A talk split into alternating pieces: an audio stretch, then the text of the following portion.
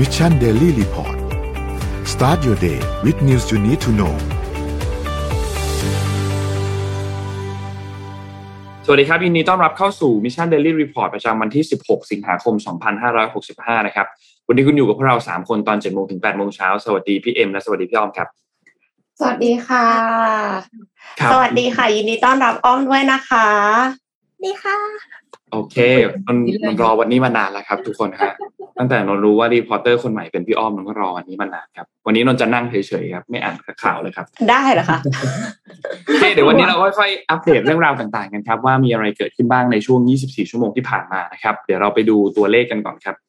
ตัวเลขเป็นอย่างไรบ้าง ตัวเลขฉีดวัคซีนล่าสุดประมาณ 20,000 โดสนะครับ 45.1%ของประชากรแล้วสำหรับเข็มที่3นะครับใครยังไม่ได้ฉีดก็ อย่าลืมไปฉีดเข็ม booster กันนะครับ ดูว่าท่านฉีดเข็มสุดท้าย เข็มล่าสุดเนี่ยเมื่อไหร่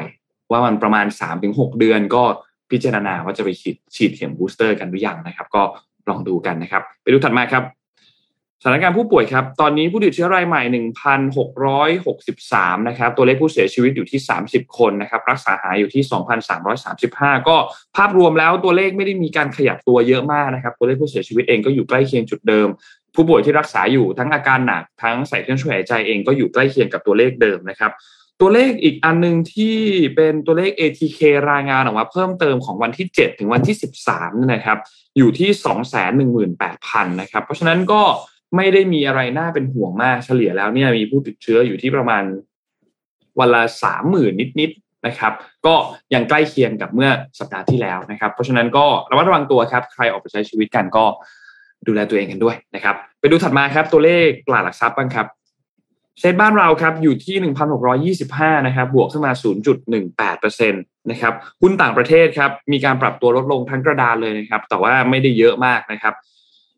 เริ่มต้นกันที่ดาวโจนส์ครับสำหรับหุ้นต่างประเทศ ติดลบ 0.07%นะครับ NASDAQ ครับติดลบ 0.24%นะครับ NYSE ติดลบ 0.55%นะครับฟุตซี่100 นะครับ ติดลบ 0.01 แล้วก็ ห่างเสงนะครับติดลบ 0.67 นะครับก็ไม่ได้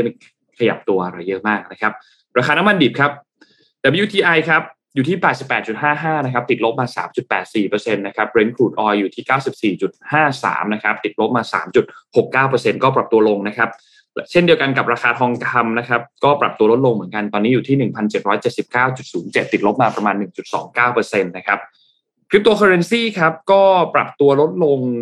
เล็กน้อยนะครับบิตคอยตอนนี้เนี่ยอยู่ประมาณ 24,000นะครับอีเทเรียม1,900 Binance เนี่ย318นะครับ Solana 44แล้วก็ Bitcup Coin อยู่ที่2.57นะครับ ก็โดยภาพรวมแล้วเนี่ย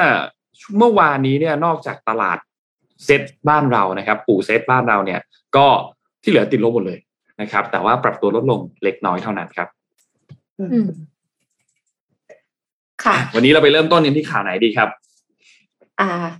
อ้อมมีอะไรจะเริ่มหรือเปล่าคะของอ้อมเอาเรื่องเด็กก่อนค่ะ เรื่องเกี่ยวกับ TikTokได้ครับมาฮะเปิดเรื่องเรื่องเบาๆกันก่อนใช่เปิดเรื่องเบาๆก่อน เพราะว่าเราจะเห็นว่าช่วงนี้ TikTok บูมมากๆ หรือแม้แต่ gen ใหม่ ๆ เนี่ยเขาก็จะใช้ TikTok แทน Google ด้วยซ้ำในการ search ค่ะ keyword ใช่ไหมคะคืองสิ่งงที่มาเกิกดเลยขึ้นคือเด็กเริ่มตัวเล็กตัวน้อยเริ่มเข้าไปจอยในนี้มากขึ้น อ่า จนสหรัฐอเมริกาเนี่ยเขาได้ สอบสวนเลยว่าผลกระทบจาก t ิ k t o k เนี่ย ส่งผลต่อสุขภาพของเด็กค่ะ โดยเฉพาะสุขภาพจิตอ่านะคะ โดยอายการสูงสุดของรัฐเนี่ยได้เริ่มการสอบสวนทั่วประเทศเกี่ยวกับ t ิ k t o k นะคะ แล้วก็ส่งผลกระทบที่อาจจะเกิดกับสุขภาพจิตของผู้ใช้รุ่นเยาว์นะคะในวัยเด็ก ๆ ตั้งแต่อายุ 7 ขวบเป็นต้นไปนะคะ จนถึงอายุ 13 14 เป็นต้นไปนะคะ ซึ่งทำให้รัฐบาลเนี่ยต้องพิจารณาแพลตฟอร์มวิดีโอที่รับความนิยมอย่างล้นหลามอย่างที่เรียกว่า TikTok นี้นะคะ โดยการสอบสวนนี้นะคะ หลายรัฐนะคะ ที่อเมริกาไม่ว่าจะเป็นแคลิฟอร์เนียฟลอริดาเคนตักกี้แมสซาชูเซตส์นะคะ หรือแม้แต่นิวเจอร์ซีย์เนี่ยได้ได้ทดลองแล้วก็ได้การทำการสอบสวนนะคะ ผู้ร่างกฎหมายของสหรัฐเนี่ยและเนี่ยและหน่วยงานกำกับดูแลของรัฐบาลกลางได้เอ่อได้มีการ comment ว่าแพลตฟอร์มของ TikTok เนี่ยมีการ โปรโมทเนื้อหาที่ที่ใช้เอ่อระบบคอมพิวเตอร์นะคะ ในการพิชิตว่าจะให้เด็กรุ่นไหนควรจะดูอะไรนะคะ แล้วเขาก็มองว่ามันจะอันตรายต่อสุขภาพร่างกายและจิตใจของผู้ใช้ที่ยังอายุน้อยๆซึ่งแพลตฟอร์มนี้ค่ะทำไมเขาถึงกังวลนะเพราะว่าแพลตฟอร์มนี้เนี่ยมีผู้ใช้ประมาณหนึ่งพันล้านคนต่อเดือนที่เพิ่มขึ้นนะคะนั่นหมายความว่าประชากรทั่วโลกเนี่ยหนึ่งพันล้านคนเนี่ยมันไม่ใช่แค่ผู้ใหญ่แล้วไง เริ่มเป็นเด็กลงเรื่อยๆเริ่มเป็นเด็กลงเรื่อยๆนะคะ แล้วก็ในหมู่วัยรุ่นกับเด็กเล็กเนี่ย มันเลยจอยกันมามากขึ้นนะคะสำคัญเลยก็คือที่เขา concern เพราะว่าตัวอย่างมีเด็กเนี่ยได้ใช้ได้ทำคลิปล้อเลียน แล้วก็ได้ทำคลิปที่ค่อนข้างจะสุ่มเสี่ยง เวลาไปที่โรงเรียนเนี่ยค่ะ แล้วก็โพสต์ลง TikTok เพื่อให้คนเนี่ยมากดไลค์กดแชร์กด comment และตรงนี้ค่ะ มันกลายเป็นเหมือนเหมือน viral และให้คนอื่นอะได้ทำตาม จนมีการขโมยของที่โรงเรียน แกล้งเพื่อน ขโมยเสบียงอย่างเงี้ยค่ะ แล้วใน magazine เนี่ยของ The Wall Street Journal เนี่ยก็ได้ทำงานวิจัยนี้ขึ้นมาว่าเฮ้ยอันเนี้ยมันเริ่มเสี่ยงแล้วนะทำให้รัฐบาลสหรัฐอะค่ะได้เข้ามาควบคุมว่าเราจะต้องจัดการเรื่องนี้แล้วแหละ อย่างบอนตาเนี่ยได้กล่าวว่าการสอบสวนเนี่ยมีจุดมุ่งหมายเพื่อพิจารณาว่า ติ๊กต็อกละเมิดกฎหมายในการส่งเสริมแพลตฟอร์มให้กับคนหนุ่มสาวหรือเปล่า หรือแม้แต่เจ้าหน้าที่ของรัฐเนี่ยผู้สนับสนุนด้านความปลอดภัยของเด็ก ยืนยันว่าอัลกอริทึมของคอมพิวเตอร์ของ TikTok เนี่ยส่งผลเนื้อหาวิดีโอ ส่งเสริมความผิดปกติทางด้านการกินด้วยนะคะอ่าเพราะบางทีคลิปใน t ิ k t o k เนี่ยก็จะส่งผลในเรื่องของอการกิน การลดอาหาร หรือว่าการทำแคมเปญต่างๆนะคะ จะทำให้แม้แต่เด็กเนี่ยสามารถที่จะทำร้ายตัวเองหรือฆ่าตัวตายได้ อันนี้ก็คือ เพราะว่าอายุยังน้อยเด็กยังคิดไม่ได้คะก็ยังต้องมีผู้ปกครองเนี่ยคอยดูแลอยู่นะคะ แต่สำหรับ t ิ k t o k เอง t ิ k t o k ก็ออกมาพูดเหมือนกันนะคะว่า จริง ๆ แล้วเนี่ย TikTok เนี่ยได้ทำแพลตฟอร์ม เพื่อสร้างประสบการณ์ที่เหมาะสมกับวัย เพราะฉะนั้นเนี่ยไม่ต้องห่วงนะว่าในในแคมเปญวิดีโอต่างๆ เนี่ยที่จะซักเกสให้กับเด็กได้ดูเนี่ย เราได้มีการพิจิตรแล้วว่าเด็กช่วงไหนควรจะดูอะไรบ้าง เพราะตอนที่สมัครเข้าไปเนี่ย เราจะมีการถามว่าวัยไหนคุณสนใจเรื่องอะไรอยู่อะไรอย่างเงี้ยค่ะ แต่ถ้าหลักการทำงานของคอมพิวเตอร์หรือการพิจิตร Data ให้กับคนดูค่ะ มันจะมีแยกสองก้อน ตอนที่สมัครกับตอนที่สนใจ ซึ่งตอนที่สมัครเนี่ยเราจะกดอะไรก็ได้ถูกไหมคะแต่ตอนที่เราสนใจเนี่ยมันคือเราเลื่อนฟีดดูไปเรื่อยๆดูเกินสามวินาทีเนี่ยเขาก็จะคิดว่าเราอะสนใจเรื่องนี้อยู่แล้ว เพราะฉะนั้นเนี่ยอันเนี้ยก็ต้องจับตาดูเหมือนกันสำหรับ ผู้ปกครองที่ให้น้องๆอะมีติ๊กต็อกอ่านะคะ แล้วก็เอามาเล่นได้นะ ดูได้นะ แต่ว่าต้องอยู่ใน ต้องต้องอยู่ในการดูแลอยู่ในสายตาใช่ใช่คือ คือเอ็มแบบรู้สึกว่าการที่เด็กหิวแสงตั้งแต่เด็กเกินไปอะ โดยที่เขายังไม่มีวิจารณญาณนะคะ ก็อย่างที่อย่างที่อ้อมบอกเนาะว่าสามารถทำให้เขาแบบ eat มี eating disorder สมมติว่า simple ที่สุดเลย คือเอ็มเห็นแบบคนที่เล่นติ๊กตอกของจีนอะเขากินเยอะเกินอะกินเยอะมากคือจะแสดงให้เห็นว่าเนี่ยฉันผอมมากเลยนะ แต่ว่าฉันสามารถกินไก่ทอดสามถังนี้หมดได้ แล้วก็กินเข้าไปกินกินกินกินกินกิน เสร็จแล้วก็ไปใส่ท่อล้วงคออ้วก คือคือก็แบบว่าเหมือนกับกินเสร็จก็ต้องไปอาเจียนทีหลัง เพราะว่าตัวเองอะยังเป็นอินฟลูเอนเซอร์อยู่ ก็ต้องรักษาหุ่น แล้วคือจริง ๆ มันก็คงย่อยไม่ได้นะคะถ้ากินเยอะขนาดนั้น แล้วถ้าเป็นกรณีอย่างเงี้ย อันนี้คือ simple มากๆเลยนะ สมมติว่าน้องไม่ได้ขโมยเงินใครมาซื้อเนี่ย ก็ยังทำให้สุขภาพเขาอะเสียได้ แต่ว่านอกเหนือจากนั้น ถ้า step ขึ้นไปอีกอะเอ็มกลัวเด็กไปบูลลี่คนอื่นเพราะว่าเพราะว่าบางทีเหมือนกับคลิปบูลลี่คนอื่นอะมันมียอดวิวสูง ถึงแม้ว่ายอดวิวบางบางคนเข้ามาด่า ก็ไม่เป็นไร เพราะว่าขอให้ engagement เยอะไว้ก่อน หรือว่าไปทำอะไรที่เสี่ยง อย่างที่อ้อมบอกเองอะค่ะ คือถ้าทำร้ายตัวเองหรืออะไรเงี้ย คือแบบอันมันอาจจะทำให้มีคนเข้ามาดูเยอะแบบว่าเฮ้ยตกใจอะไรอย่างเงี้ย แต่ว่านั่นไม่ใช่เรื่องที่ดีแล้วคุณคือคือเด็กอะยังไม่รู้ว่าสิ่งที่เขาทำอะมันคือสิ่งถาวรนะ บางที มันไม่ใช่ว่าเข้าบลูปินอะเอาไม่ไม่หมายถึงว่า สิ่งที่ทำกับตัวเองอะอืม คือคือเรียกยอดวิวครั้งเดียว แต่ว่าสมมติว่าน้องอาจจะพิการไปเลยตลอดชีวิตอะไรเงี้ย อ่า ใช่ อันนี้เห็นด้วย ขนาดอินสตาแกรมกับวัยรุ่น วัยรุ่นยังเป็นซึมเศร้าเลย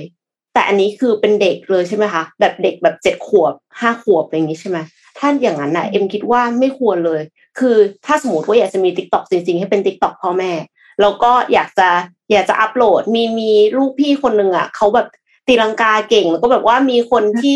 เหมือนกับอยากจะ craft คอนเทนต์ตัวเองแล้วเขาเป็นคนมีความคิดสร้างสรรค์มากอะถ้าในกรณีนั้นนะเอ็มคิดว่าใช้ติ๊กต็อกพ่อแม่ให้พ่อแม่เป็นคนอัดให้ดีไหมอะ พ่อแม่เป็นคนอัดให้ แล้วก็จะได้ควบคุมได้ว่าเขาจะทำอะไร แล้วเสร็จแล้วก็โพสต์ลงไปก็จะได้รู้ว่าเฮ้ยตรงเนี้ย ยังเหมาะสมอยู่สำหรับลูกของเราที่จะเผยแพร่ไปสู่สาธารณชนอะไรเงี้ยค่ะ ก็คือใช้วิจารณญาณของพ่อแม่ โดยที่ก็ไม่ได้ปิดกั้นการแสดงออกเนาะก็ก็ยังยอมถ่ายเพื่อที่จะเอาไปให้ลูกตัดต่อลูกก็อาจจะออกความเห็นได้หรือว่าช่วยตัดต่อก็ได้ แต่ว่าพ่อแม่ก็ต้องรู้ว่าเฮ้ยตรงเนี้ยเหมาะสมหรือเปล่าตรงนี้โป๊หรือเปล่าตรงนี้ เหมือนกับสมควรที่จะลงโซเชียลไหมอะไรเงี้ยค่ะ ก็ฝากพิจารณาใช้วิจารณญาณกันนะคะเป็นเป็นแอปพลิเคชันที่ต้องชวนคิดหลายเรื่องมากเลยนะครับทั้งประเด็นที่พี่อ้อมยกมาและอีกประเด็นหนึ่งก็คือที่สหรัฐเองก็พยายามที่จะแบนติ๊กตอกมายาวนานมากอาจจะแบนไม่สำเร็จสักที มีเจ้าหน้าที่กสทช คนหนึ่งของที่ที่สหรัฐเนี่ย ก็พยายามที่จะส่งจดหมายมาที่สภาเพื่อที่ต้องการแบบ ให้มีการแบนตัวนี้ออก แม้ว่าจะไม่ได้ส่งมาในนามกสทช ส่งมาในนามแค่เจ้าหน้าที่คนเดียวก็ตามเนี่ย แต่ว่ามันก็แสดงให้เห็นว่ามีความกังวลอะไรบางอย่างเนี่ยเกิดขึ้นอยู่ และทีนี้ข้อมูลที่ติ๊กต็อกถืออยู่ตอนนี้มันเยอะมาก เยอะเยอะจริง ๆ แม้ว่าสำนักงานใหญ่ข้อมูลจะอยู่ที่ที่สหรัฐใช่ไหมครับเราไม่แน่ใจว่าอยู่ที่ที่รัฐไหนแต่เหมือนเหมือน ถ้าจำไม่ผิดน่าจะเท็กซัสเดี๋ยวยังไงคอมเมนต์ช่วยกัน correct นนอีกทีหนึ่งแต่ว่าแล้วก็มีบอร์ด ที่เป็นบอร์ดฝ่ายแบบ security ถ้าหากว่ามีการจะส่งข้อมูลหรือมีอะไรก็ตามต้องผ่านบอร์ดผู้นี้ และบอร์ดผู้นี้เป็นชาวอเมริกันทั้งหมดเนี่ย แต่ข้อมูลก็ยังมีความเสี่ยงอยู่ดี คนก็ยังกลัวอยู่ดี นนคิดเล่นๆนะ การที่ Facebook พยายามที่จะทำตัวคล้ายๆ TikTok มอง TikTok ว่าเป็นคู่แข่งที่สำคัญมากๆ หรือพยายามให้แพลตฟอร์มตัวเองคล้ายๆติ๊กตอกก็ส่วนหนึ่งอาจจะต้องการที่จะดึง user จากฝั่ง TikTok ให้มาใช้ Facebook ด้วย หรืออาจจะเป็นคำสั่งจากรัฐบาลเล็ก ๆ แอบส่งไปคุยว่าเฮ้ยคุณจัดการหน่อยสิ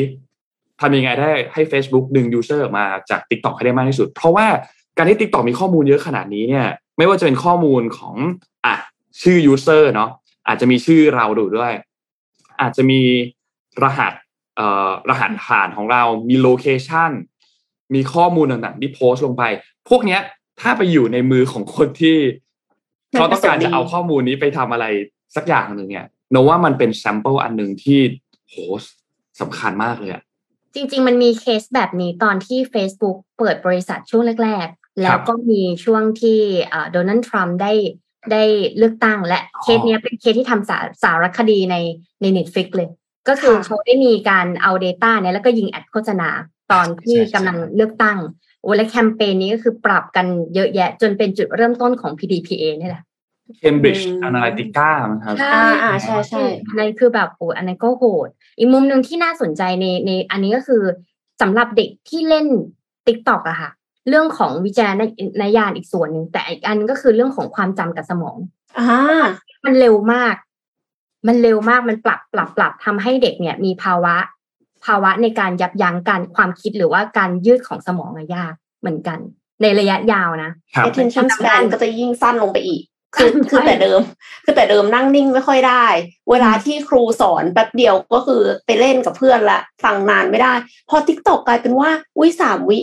ห้าวิสิบวิหนึ่งนาที ได้แค่หนึ่งนาทีแม็กซิมัมอะไรอย่างนี้ป่ะคะใช่ค่ะ หลังจากนี้มันนานมันเริ่มนานขึ้นแต่ว่าเราต้องปรับเฟรมของภาพอะเร็วปุ๊บสามวิปุ๊บสามวิปุ๊บอย่างเงี้ยค่ะ มันจะดึงแต่ว่าแต่เด็กจะมีปัญหาเลยครับ ผู้ใหญ่ผู้ใหญ่ก็มี มีไปเรียบร้อยใจเลื่อนเลื่อนเลื่อนเลื่อนทุกอย่างมันเร็วมากก็มีปัญหาเหมือนกันครับ จดจ่อกับอะไรก็ไม่ค่อยได้เหมือนกันครับ อันนี้อันนี้ต้องต้องฝากสำหรับผู้ปกครองหรือว่าทุกคนที่มีบุตรหลาน ถ้าดูดูได้แต่ว่าดูแล ดูได้ดูแลด้วย เป็นข่าวแรกที่เหมือนจะเบาแต่ไม่เบาครับ ไม่เบาเลยค่ะ เพราะว่ามันซีเรียสมากค่ะ ขอพาไปอีกข่าวหนึ่งที่ใกล้เคียงกันแล้วกันนะคะ ซึ่งก็คือพูดถึงเรื่องติ๊กตอกว่ามันเป็นโซเชียลมีเดียที่ออกแนวเป็น entertainment เนาะเรามาพูดถึง Disney Plus กันดีกว่าค่ะอ่าก่อนจะไปพูดถึง Disney Plus เนี่ยขอพูดถึงรายงานผลประกอบการ ไตรมาสที่ 3 ประจำปี 2022 คือคือดิสนีย์อะเขา quarter เขาไวกว่าชาวบ้านไป quarter หนึ่งนะคะ เพราะฉะนั้นก็เลยเป็นไตรมาสที่ 3 ประจำปี 2022 สิ้นสุดวันที่ 2 กรกฎาคมมีรายได้ในไตรมาสนี้เนี่ยเพิ่มขึ้น 26%จากช่วงเดียวกันของปีก่อนค่ะ เป็น 21,504 ล้านดอลลาร์ โดยกลุ่มสื่อบันเทิงเนี่ยเพิ่มขึ้น 11%เป็น 14,110 ล้านดอลลาร์ และธุรกิจสวนสนุกก็ไม่เบาค่ะ คือ สหรัฐอเมริกาเนี่ยเขาค่อนข้างจะกลับมาใช้ชีวิตปกติแล้วเนาะยุโรปก็เช่นกันนะคะ คนที่ไปเที่ยวที่นั่นเนี่ยไม่ค่อยจะมีใครใส่หน้ากากแล้ว เพราะฉะนั้นธุรกิจสวนสนุกดิสนีย์แลนด์เนี่ยก็ปรับตัวเพิ่มขึ้นค่ะ เพิ่มขึ้นเนี่ยทั้งยอดคนที่ไปเที่ยวดิสนีย์แลนด์แล้วก็จำนวนการใช้จ่ายด้วยค่ะ คือบินต่อหัวก็คือสูงขึ้นด้วย แล้วก็มีในส่วนของธุรกิจลิขสิทธิ์เนี่ย ก็คือปรับตัวเพิ่มขึ้นส่วนสนุกกับลิขสิทธิ์เนี่ยเพิ่มขึ้น 70%ค่ะ เป็น 7,394 ล้านดอลลาร์ ส่วนลูกค้า Disney Plus เนี่ยเพิ่มขึ้นในไตรมาสนี้ 14.4 ล้านรายทำให้จำนวนสมาชิกรวมมีกว่า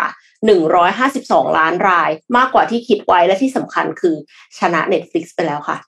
คือตอนนี้ Disney Plus รวมกับ Hulu รวมกับ ESPN Plus เนี่ย ชนะ Netflix ไปแล้วนะคะ ถึงแม้ว่าจะมีแนวโน้มเติบโตสูงมาก แต่ว่าดิสนีย์เนี่ยก็แจ้งปรับลดประมาณการตัวเลขในอนาคต โดยในปี 2024 คาดว่าจะมีสมาชิก 215ถึง245 ล้านราย น้อยกว่าตัวเลขเดิมที่ประมาณการไว้คือ 230ถึง260 ล้านราย จริงๆแล้วเนี่ยคาดว่านะเหตุผลหนึ่งเลยก็คือเขาออกมาประกาศขึ้นราคาค่ะ คือก็ก็คือคาดว่า คนจะสมัครเพิ่มขึ้น แต่ว่าด้วยอัตราเร่งที่ลดลง เพราะว่าจะเพิ่มราคา Disney Plus เนี่ยแต่เดิมเนี่ยมีโคดเป็นแบบเบสิกเนี่ยก็คือ 7.99 ดอลลาร์ต่อเดือน แต่ว่ามันไม่มีโฆษณาอะพอจ่ายตังค์ใช่ไหมคะ ก็คือดูได้ไปเรื่อยๆ ไม่ต้องมีโฆษณา แต่ตอนนี้ค่ะ ราคา 7.99 ดอลลาร์ต่อเดือน จะเป็นแบบมีโฆษณาแล้วค่ะ คือเขาประกาศมาก่อนหน้านี้แล้วเนาะว่าแบบจะมีแพ็กเกจรับชมแบบมีโฆษณา แต่ว่าไม่คิดว่าแพ็กเกจแบบมีโฆษณาอ๋อราคาเท่าเดิมค่ะจะมีโฆษณาเพิ่มเติมทีนี้ ถ้าสมมติว่าไม่อยากจะมีโฆษณาจ่ายเพิ่มค่ะจ่ายเพิ่มสามเหรียญต่อเดือน เป็นสิบจุดเก้าเก้าดอลลาร์ต่อเดือน แล้วก็ยังมีแพ็กเกจแบบบันโดที่รวม Hulu กับ ESPN Plus ซึ่งอยู่ในเครือดิสนีย์ด้วยค่ะ CEO เนี่ยเขาก็บอกว่า แพ็กเกจแบบมีโฆษณาจะทำให้ ไม่ต้องห่วงนะ เราจะไม่โฆษณาถี่มาก จะไม่น่ารำคาญ เพราะว่าจำนวนโฆษณาและความถี่ไม่สูงจะทำให้ผู้ชมมีประสบการณ์ที่ดี แล้วก็จะไม่มีโฆษณาสำหรับผู้ชมอายุสามถึงห้าปีอ่าอัตราการโฆษณาเนี่ยอยู่ที่สี่นาทีต่อชั่วโมง แต่ว่าถ้ามันซอยถี่มาก แล้วมันมาถูกสิบนาที ก็เครียดเหมือนกันนะคะ คือดูดูไปแล้วก็แบบว่า ตึกตึกตึกตึกอย่างเงี้ย แพ็กเกจใหม่เนี่ยจะมีผลเฉพาะกับลูกค้าในอเมริกาตั้งแต่วันที่8ธันวาเป็นต้นไปค่ะ ก็ไทยก็ยังไม่มีนะคะ แต่ว่าทางนี้ก็ก็หนาวหนาวร้อนๆกันไป เพราะว่าในอนาคตก็น่าจะมาทางนี้ธุรกิจสวนสนุกเนี่ยที่มีนักท่องเที่ยวเพิ่มขึ้น ก็คือมีผู้ชมการถ่ายทอดสดกีฬาเพิ่มขึ้น แล้วก็ธุรกิจสตรีมมิ่งก็เพิ่มขึ้นอย่างมีนัยสำคัญก็ยินดีกับดิสนีย์ด้วยนะคะ แต่ว่าก็ จับตามองกันต่อไปว่าคือการที่เขาชนะ Netflix ได้แล้วเนี่ย เริ่มจะ dominate market และกลายเป็นว่าเริ่มจะเขาอาจจะทำอะไรตามใจชอบได้มากขึ้น ไม่ต้องห่วงผู้ชมมากขนาดนั้น กลายเป็นเหมือนกับ ถ้าคิดว่ายังไงผู้ชมก็อยู่กับฉันแน่นอน ก็อาจจะเพิ่มแอดเข้ามาอีก หรือว่าขึ้นราคาไปอีกนะคะ ก็ติดตามชมตอนต่อไปกันค่ะเป็นแฟน Disney Plus มีใครสมัคร Disney Plus ไหมคะใช้ Disney Plus กันอยู่ปะมีทุกอันเลย มีทุกเจ้าเลยนะคะมีทุกทุกอันเลยมีทุกอันเหมือนกันดูหนังแต่ละทีเนี่ย ต้องเช็คก่อนว่าของอันไหน รู้สึกล่าล่าล่าสุดมีอันใหม่มาที่เป็นตัว Amazon Prime หรือเปล่าใช่ Prime มีค่ะเอามีแล้วด้วยเหรอคะเดี๋ยวเดี๋ยวนั้นคงมีเหมือนกันเดี๋ยวก่อนคือสงสัยว่าเราเอาเวลาที่ไหนไปดู เพราะว่ามันมีหลายหลายเจ้ามากค่ะอ้อมไม่ได้ดูเลยอ้อมก็สมัครไปอ้อมอยากรู้ อ้าวอย่างนี้ก็ไม่คุ้มหรือเปล่าเพราะว่าตอนแรกอะเราเรางงว่าตอนที่เราสมัคร Netflix เนี่ย เราสมัครแล้วเราก็มีแชร์เขาในบ้าน ซึ่งมันจะเป็นแบบแนวด็อกิเมนทารีแล้วแนวเกาหลี แต่พอแอบไปดูช่องของพ่อเนี่ย โอ้โห action drama อะไรเงี้ยเราก็เลยเริ่มงงว่าเราควรจะดูของใครดี แต่พอเป็น content เกี่ยวกับดิสนีย์เนี่ย อันนี้น่าสนใจมันเหมือนว่าเราอะย้อนวัยไปวัยเด็กอะที่เราดูวิดีโอเป็นแบบเทป ทันไหมฮะนนวิดีโออะที่เรากองมวนเทปอย่าถามนนอยู่ครับทันอยู่ครับทันอยู่ครับเรากองมวนเทปวิดีโอแล้วเราก็เข้าไปดูอย่างเงี้ย แล้วตอนนั้นน่ะมันมี limit เนาะบางทีแบบต้องดูวิดีโอแล้วเอาไปคืน คือต้องเช่าวิดีโอมาดู การซื้อวิดีโอมาเองนี่คือแพงมากนะคะ ทุกคนสมัยนั้น ตอนนี้มันเหมือนว่าเราอะ กลับไปย้อนวัยได้อะ มีช่วงหนึ่งอาทิตย์หนึ่งก็ไม่ทำงานและดูแบบการ์ตูนทุกเรื่องเลยอ๋อนั่งดูการ์ตูนคือคือ imagine ว่าตัวเองแบบกลับไปห้าขวบอีกครั้งอย่างเงี้ยใช่แล้วก็ดูให้เต็มอิ่มแล้วก็กลับมาสั่งงานเหมือนเดิมที่เราได้หายไปหนึ่งอาทิตย์ โอ้ Disney Plus อะเอ็มดูเอ็มดูมาเวลเป็นหลักอ่ามาเฟลเพราะฉะนั้นก็คือไม่ได้ดูหนังเก่านะ ดูหนังใหม่นะนนนน Star Wars ครับ ย้อนดูอ่าย้อนดูทั้งหมดอยู่ยังไม่หมดเลยครับ เหลือพวกซีรีส์ใหม่ๆ ยังไม่ได้ดูแบบ Mandalorian อะไรอย่างเงี้ยยังไม่ได้ดู แล้วว่าแล้วก็จริงๆ ตอนนี้ดูเกาหลีเยอะ แต่รอมันมีเรื่องหนึ่งชื่อ Big Mouth ที่เขาบอกว่าสนุกเป็นเกาหลีเหมือนกันอยู่ใน Disney Plus ยังไม่ได้ดูรอจบก่อนดูไม่ไหวจริงอืมอืมอืมอืมๆขอรอจบก่อนเดี๋ยวต้องดูทีละ week ทีละ week เพิ่งออกมาแบบหกตอนหรือเจ็ดตอนอะไรอย่างเงี้ยครับ ก็เลยรอรอก่อนนิดนึงมันน่าจะมีสิบหกตอน ก็สัปดาห์ละสองตอนอีกห้าสัปดาห์อีกเดือนกว่าครับกว่าจะจบ คือ Disney Plus เนี่ยเขาได้เปรียบเรื่อง content มากจริง ๆ นะคะ เพราะว่าแต่เดิมอะเขามี content ที่เป็นลิขสิทธิ์ของเขาอะเยอะมากอยู่แล้ว ซึ่งเป็น content ดัง ๆ ทีนี้ Netflix เนี่ยมันจะตามยังไงทัน คือต่อให้เขาลงทุนแบบ Squid Game อะไรเงี้ย มันก็ไม่ได้หมายความว่ามันจะปังทุกเรื่อง แล้วคือการลงทุนอะลงทุนมหาศาลโอ้ยกว่าจะตามทันนี่ยากค่ะ ตอนนี้ก็ลุ้นเอาใจะช่วย Netflix นะคะ ใช่ก็รอ ดิสนีย์พลัสนี่มาช้าแต่มานะ มามาจริงๆคมารับแบบปิ้งป้างมามาจริงๆครับอะรอดูครับ ตลาดนี้สนุกครับ ให้เขาแข่งกันไปครับกำไรพวกเราครับ เราจะได้มีอะไรดูจริงค่ะนมพาไปดูต่อเรื่องถัดมาครับ เกี่ยวกับเรื่องความขัดแย้งของฝากการเมืองทั่วโลกตอนนี้นะครับ พามาที่รัสเซียกับ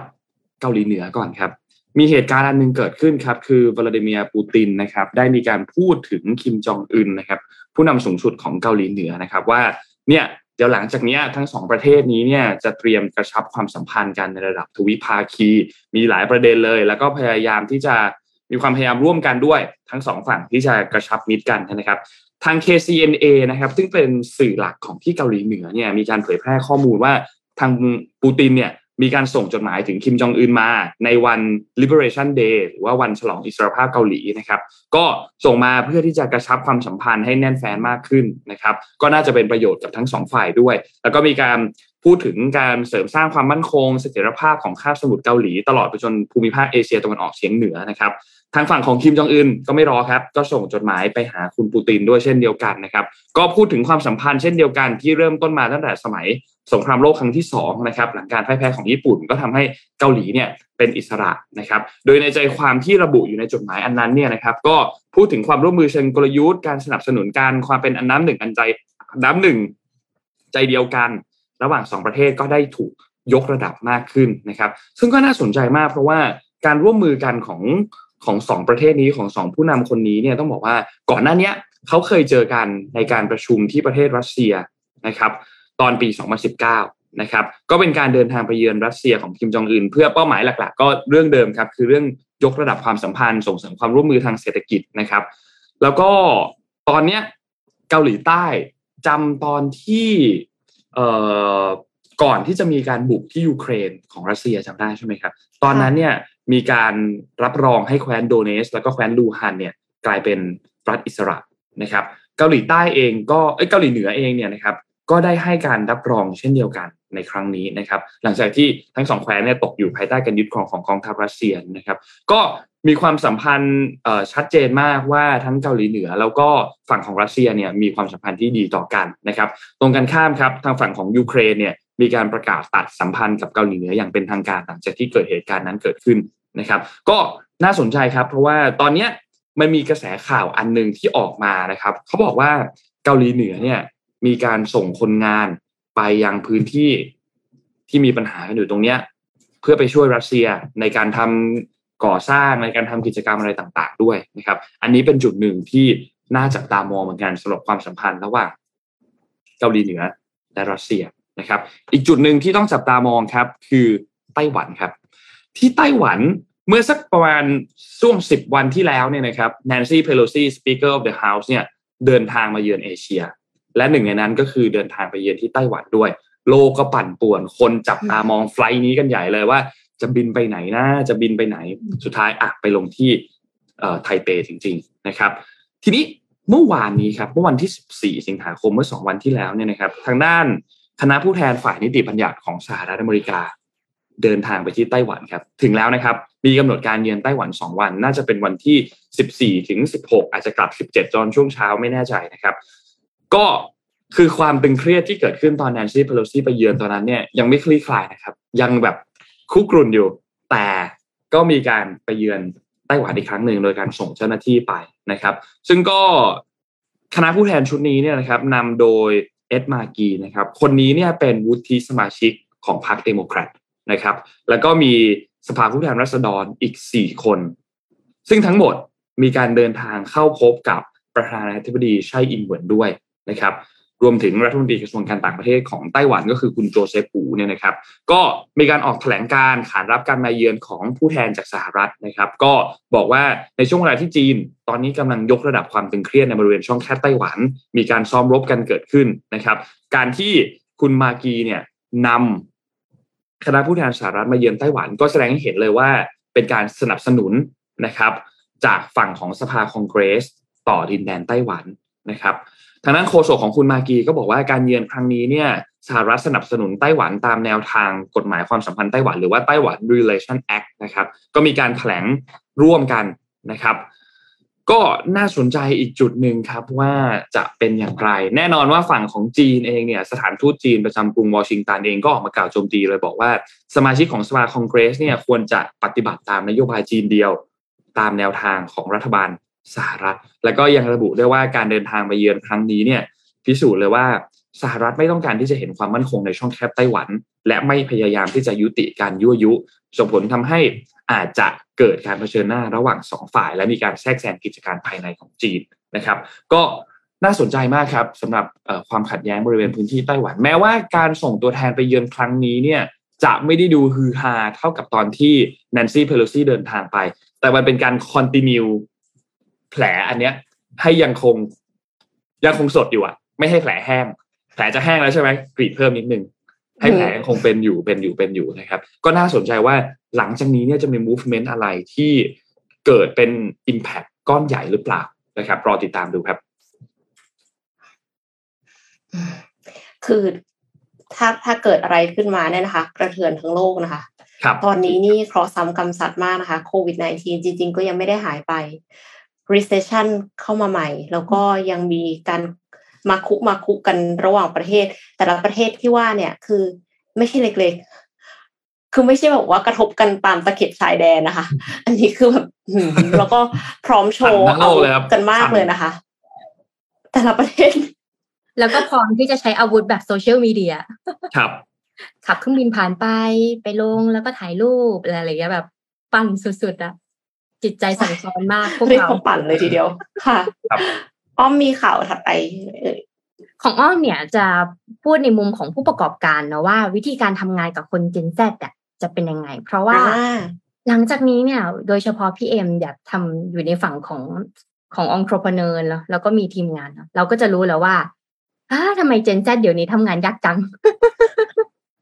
แล้วก็ออกเร็วด้วย ออกเร็วด้วยนะเทิร์นโอเวอร์สูงมากนะคะ ก่อนอื่นก็คือประเด็นก็คือพนักงานเจนแซน่ะเขาจะขาดขาดการคอนเน็กกับบริษัท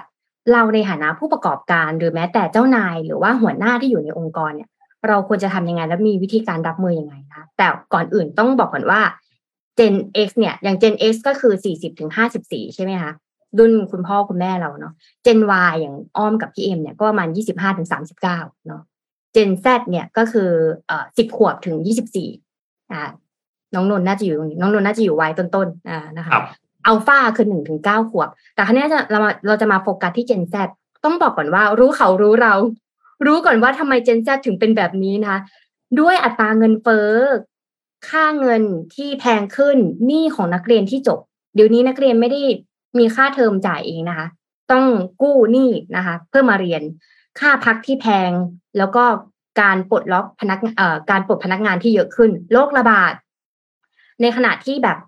เด็กที่จบใหม่ อยากทำงานในองค์กรใช่ไหมคะอยากไปเจอผู้คนใช่ไหมคะแต่พอมีสถานการณ์โควิดเนี่ย เด็กทำงานที่บ้าน หรือแม้แต่น้องๆนักศึกษาที่กำลังจะจบอะค่ะกำลังจะจบปีสี่แล้วนะต้องไปเรียนที่มหาลัยนะ แต่พอเป็นโควิดปุ๊บต้องกลับมาเรียนที่บ้านดูผ่านวิดีโอหายไปสองปี นักศึกษาที่เรียนอยู่สี่ปีเนี่ย ลูกศิษย์เอ็มอะ สองปีคือไม่ได้เจอเพื่อนเลยคือคือหมายถึงว่าเขาไม่ได้เจอเพื่อนคือไม่ได้ไปเรียนที่มหาวิทยาลัย อืมหายไปเลย แล้วก็ดูวิดีโออะค่ะ จะมีการล็อกจอ เหมือนว่าเข้าดูวิดีโอจะมีการล็อกหน้าว่าเด็กคนนี้ได้ดูวิดีโอจริง ๆ แต่คราวนี้มันทำให้เด็กมหาลัยอะค่ะ ไม่อยากจะเรียนจบมหาลัย แล้วยิ่งเขาทำงานออนไลน์ได้เขาเลยรู้สึกว่าไม่ต้องจบมหาลัยก็ได้อื มนี่อย่างนี้เหมือนกันนะคะ เหมือนเรียนไปแล้วก็จ่ายค่าเทอมไปทำไม ออกมาหางานทำดีกว่าอย่างเงี้ยค่ะเพครับราะฉะนั้นนี่ค่ะมันก็จะมีความเป็นไปได้ว่าเด็กที่กำลังจบใหม่เนี่ย แล้วมาทำงานเนี่ย อาจจะอาจจะมีภาวะเรื่องของความอดทน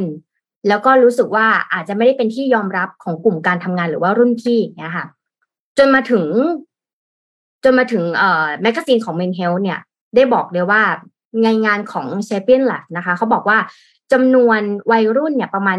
48,000 คนที่มีอายุปะนี่เขาทำงานวิจัยนะคัดมา 48,000 คนนะที่มีอายุประมาณ 18ถึง24 ปีเนี่ยใน 34 ประเทศนะคะ เห็นว่าเขาเนี่ยมีปัญหาสุขภาพจิตในกลุ่มคนรุ่นใหม่ แล้วก็แย่ลงเรื่อยๆด้วยนะมีปัญหาสุขภาพจิตไม่พอนะแล้วก็แย่ลงแย่ลงเรื่อยๆนะคะ และที่สำคัญเลยก็คือมีการมีการแล้วไม่สามารถที่จะไม่สามารถที่จะโต้ตอบกับคนอื่นได้ คุยเหมือน social skill เขาอะมันหายไปนะคะทำให้เขาเนี่ยทำงานในองค์กรเนี่ยยาก ปัญหาที่มันจะเจอเลยก็คืออ้าวแล้วถ้าเราเป็นผู้ประกอบการหรือว่าเป็นเจ้านายเนี่ย เราจะมีวิธีการทำยังไงให้เด็กกลุ่มเนี้ยมาอยู่ในองค์กรของเราแล้วเราจะรักษาเขาได้ เพราะต้องบอกก่อนว่าเด็ก gen นี้ค่ะเขาเร็วในเรื่องของเทคโนโลยีเขาสามารถเอาตัวรอดได้ เช่น สมมติว่าเวลาอ้อมให้ project ไปอย่างเงี้ยเขาสามารถที่จะจัดการ project นั้นได้ แค่ใส่โน้ตฮาวหรือว่าค้นหาข้อมูลอินเทอร์เน็ตอะเขาจัดการได้หมดเลย เพียงแต่ว่าเวลาที่ทำ project ใหญ่ๆเนี่ยเขาไม่สามารถจะทำให้มันจบ ยังต้องมีคนอย่างเราเนี่ยใน guide guideline อยู่นะคะ เพราะฉะนั้นถ้าเกิดเป็นองค์กรหรือบริษัทที่กำลังจะจ้างแบบ gen เนี้ยเข้ามาทำงานเนี่ยทางด้านสตาร์ทอัพเทคโนโลยีเนี่ยไม่พ้น gen นี้อยู่แล้ว สิ่งที่เราจะต้องมีเลยคือหนึ่งเราต้องวางแผนเรื่องสุขภาพจิตสำหรับเขาด้วยนะ ในเอ่อใน LinkedIn เนี่ยหกสิบเปอร์เซ็นของ Gen Z ต้องการวัฒนธรรมองค์กรที่สร้างขึ้นจากสุขภาพจิต ความเป็นอยู่ที่ดีขึ้นนะคะ แล้วก็มีเหมือนเหมือนแพ็กเกจเรื่องสุขภาพจิตอะค่ะไปหาจิตแพทย์อย่างเงี้ยค่ะ อย่างบริษัทในเมืองไทยเนี่ย บริษัทที่มีทำงานเกี่ยวกับ call center ค่ะ เขาจะมีห้องจิตบำบัดให้เลยสำหรับพนักงานที่ทำงานใช่ค่ะ